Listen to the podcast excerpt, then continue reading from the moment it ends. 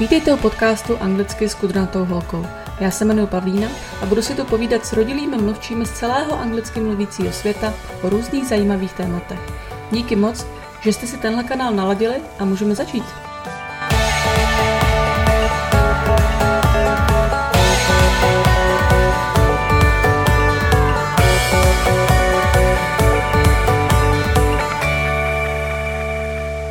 Hello, everybody, and welcome to today's episode. I'm very happy to be welcoming my guest for today, Clary Wright. Hi, Clary. How are you today? Hi, I'm good. Yeah, yeah, getting colder here in Scotland right now.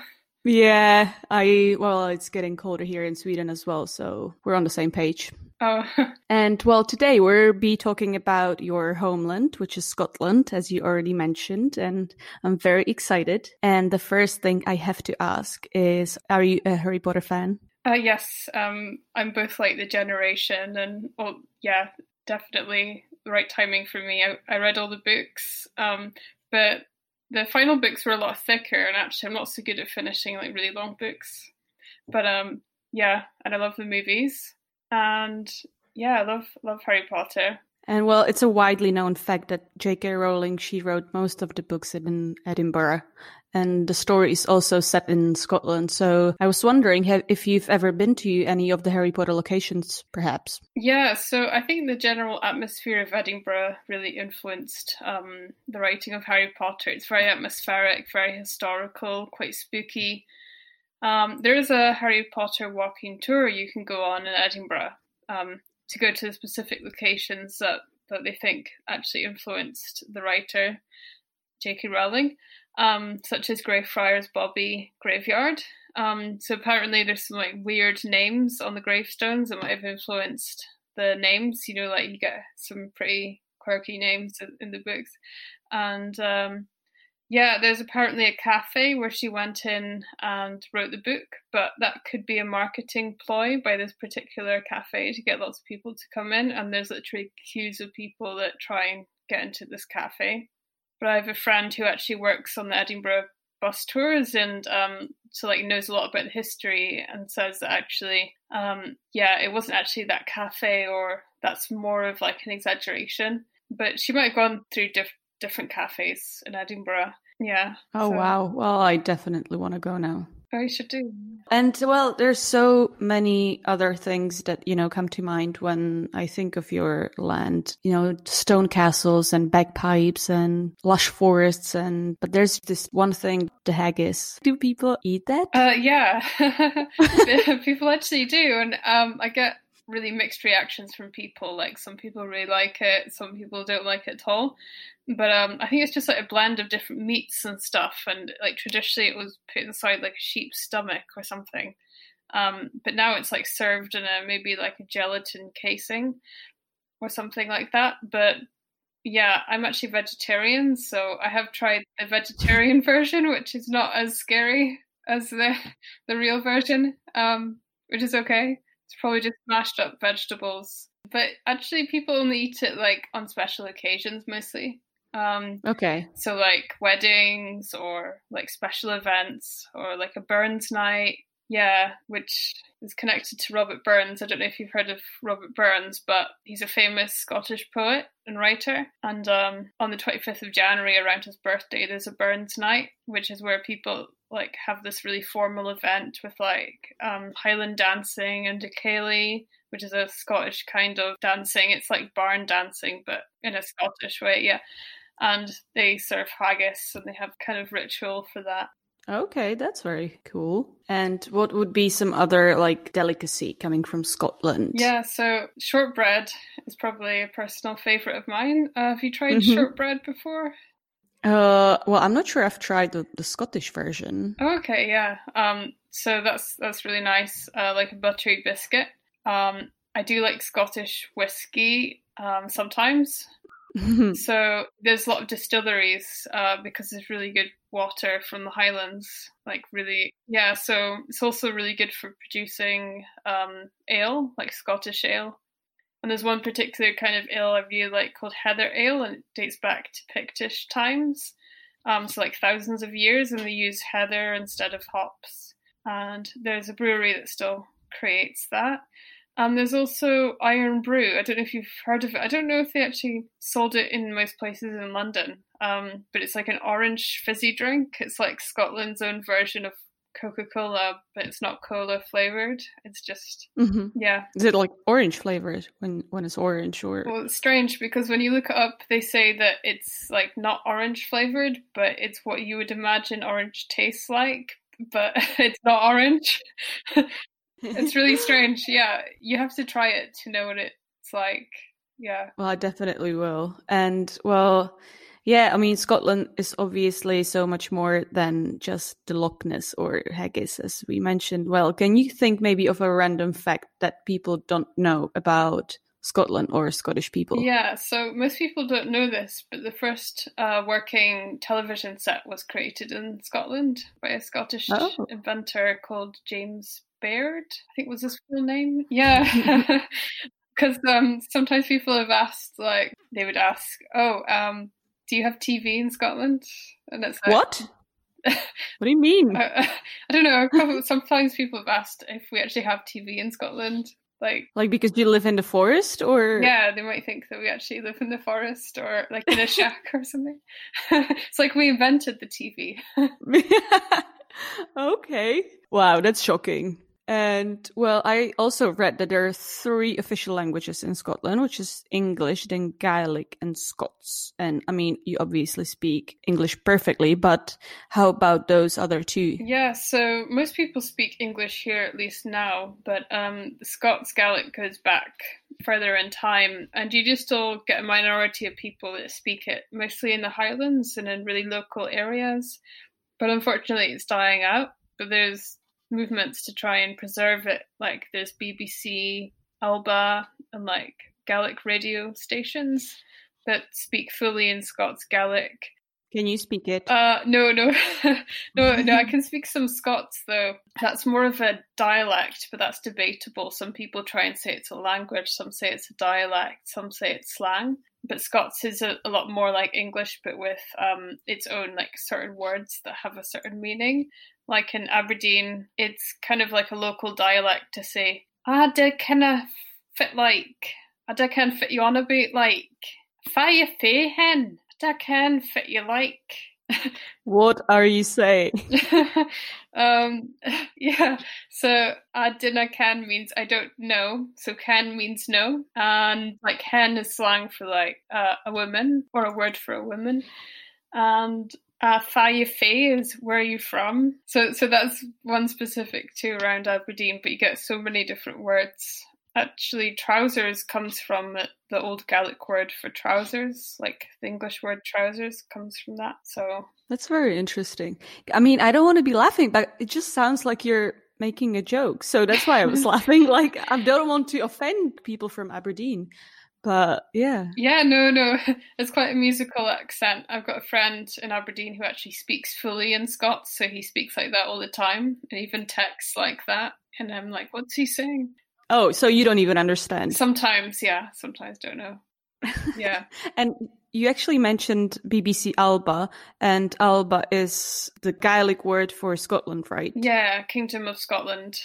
And so, do people actually use this term? Is it like a widely known term in Scotland, Alba? Um, it's actually it's used more in like a traditional arty way now. Like uh, people will just call it Scotland mostly, but in Gaelic communities they might call it Alba. hmm But yeah, it comes from the the Gaelic source. And I mean, you obviously have a very specific and amazing accent in English.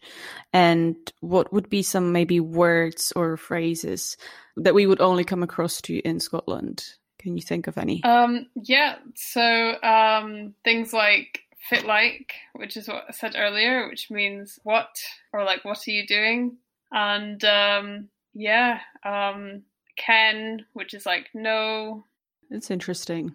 And well, next question, which I know might be like a little sensitive for some people, but I, so I definitely don't want to be pushing you into anything like political or anything, but how would you describe the relationship between Scotland and England? Yeah, so um, it's a funny one because mostly people joke about rivalry with England. I don't think it's as serious as it used to be, but maybe there was in the past.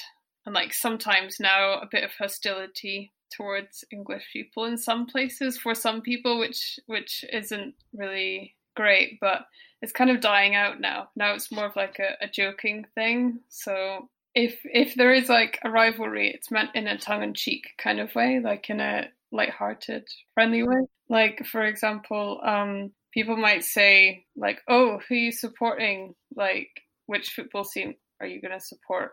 And you'd say, um, "I'm going to support the one that's playing England." So they say that Scottish people supports the team that plays England. Oh, like anyone who plays England, yeah. That's funny. And well, if we embark on a road trip around Scotland, which places do you think that we should definitely visit? You should definitely visit Edinburgh because it's really historical city, really amazing. You've got Edinburgh Castle there, you've got the Royal Mile with all these amazing shops and also like museums and history.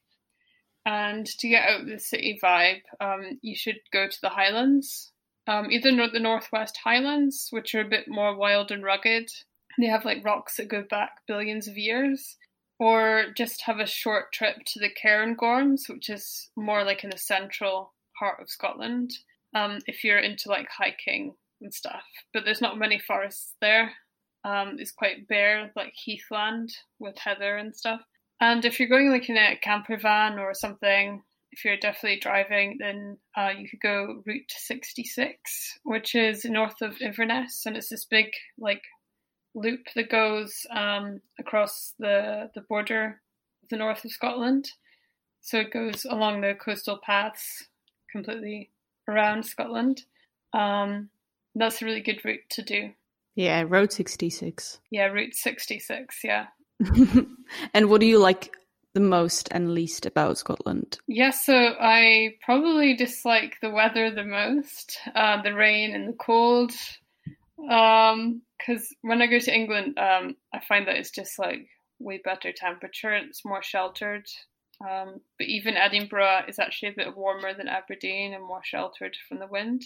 And what I like most is the nature we have here. Like, it's um, you can access nature really easily. It's like on your doorstep if you're living in the city.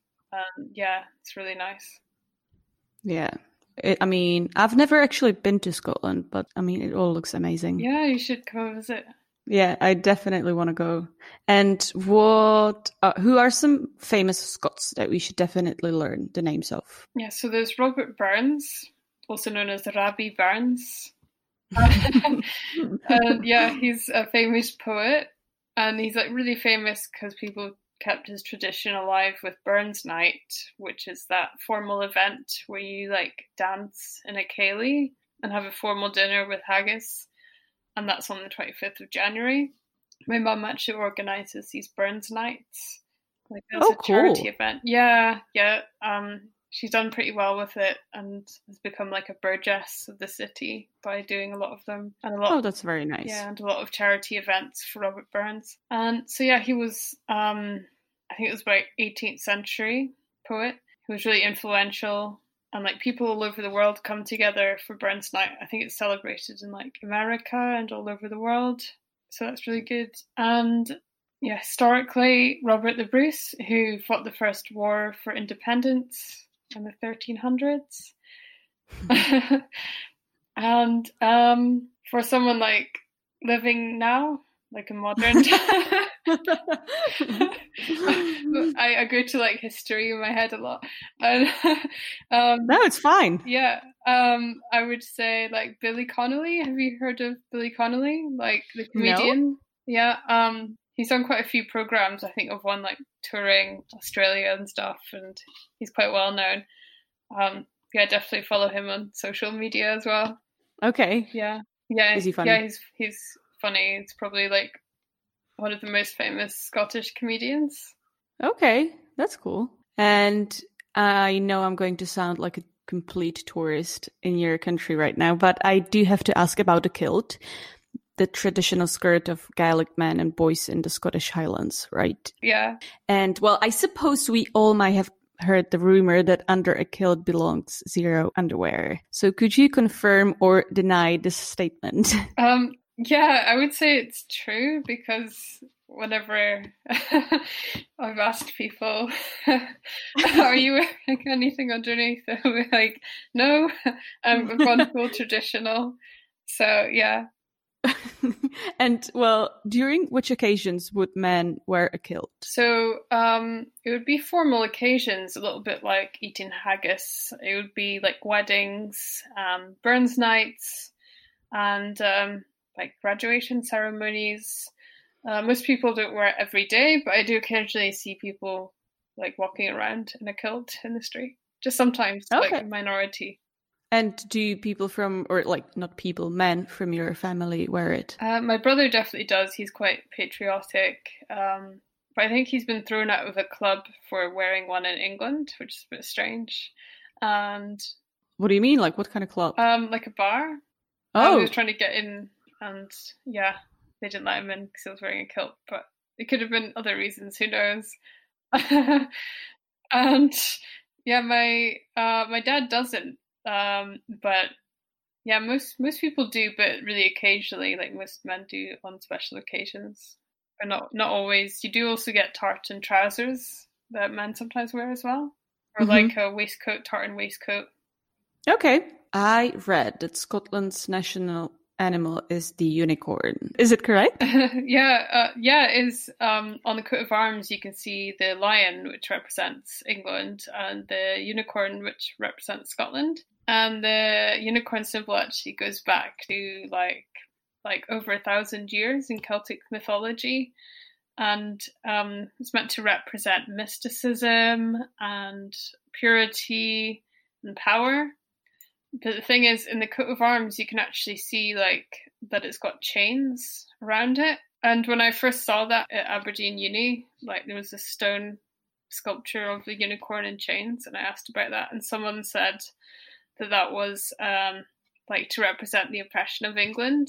But actually, apparently, that's not the case. It's just what sometimes people say about it. That actually it could represent um, the king at the time that was trying to get control over the lands because because the Highlanders and and the people were like quite unruly. So it could be a king trying to get control, or just be to do with a symbol um, that's like a wild spirit, and it's it's a way of taming it. Beautiful. And, yeah, yeah, yeah, I like unicorns. yeah, I like unicorns too. I was just a bit surprised. Yeah, yeah, it's quite cool. Um, what about in Sweden? Is there a particular symbol uh, there? I should probably look this up. I could because I have zero clue.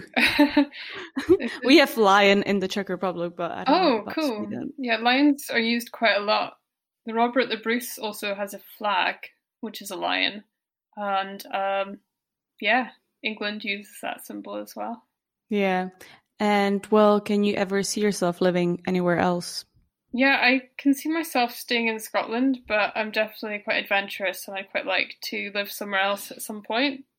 I don't really look that Scottish and I feel like I might blend in somewhere else like Spain and it's also sunnier in Spain, so so I don't know. I think I need to see how it goes. Like for now, I'm going to stay in Scotland. Of course. Yeah.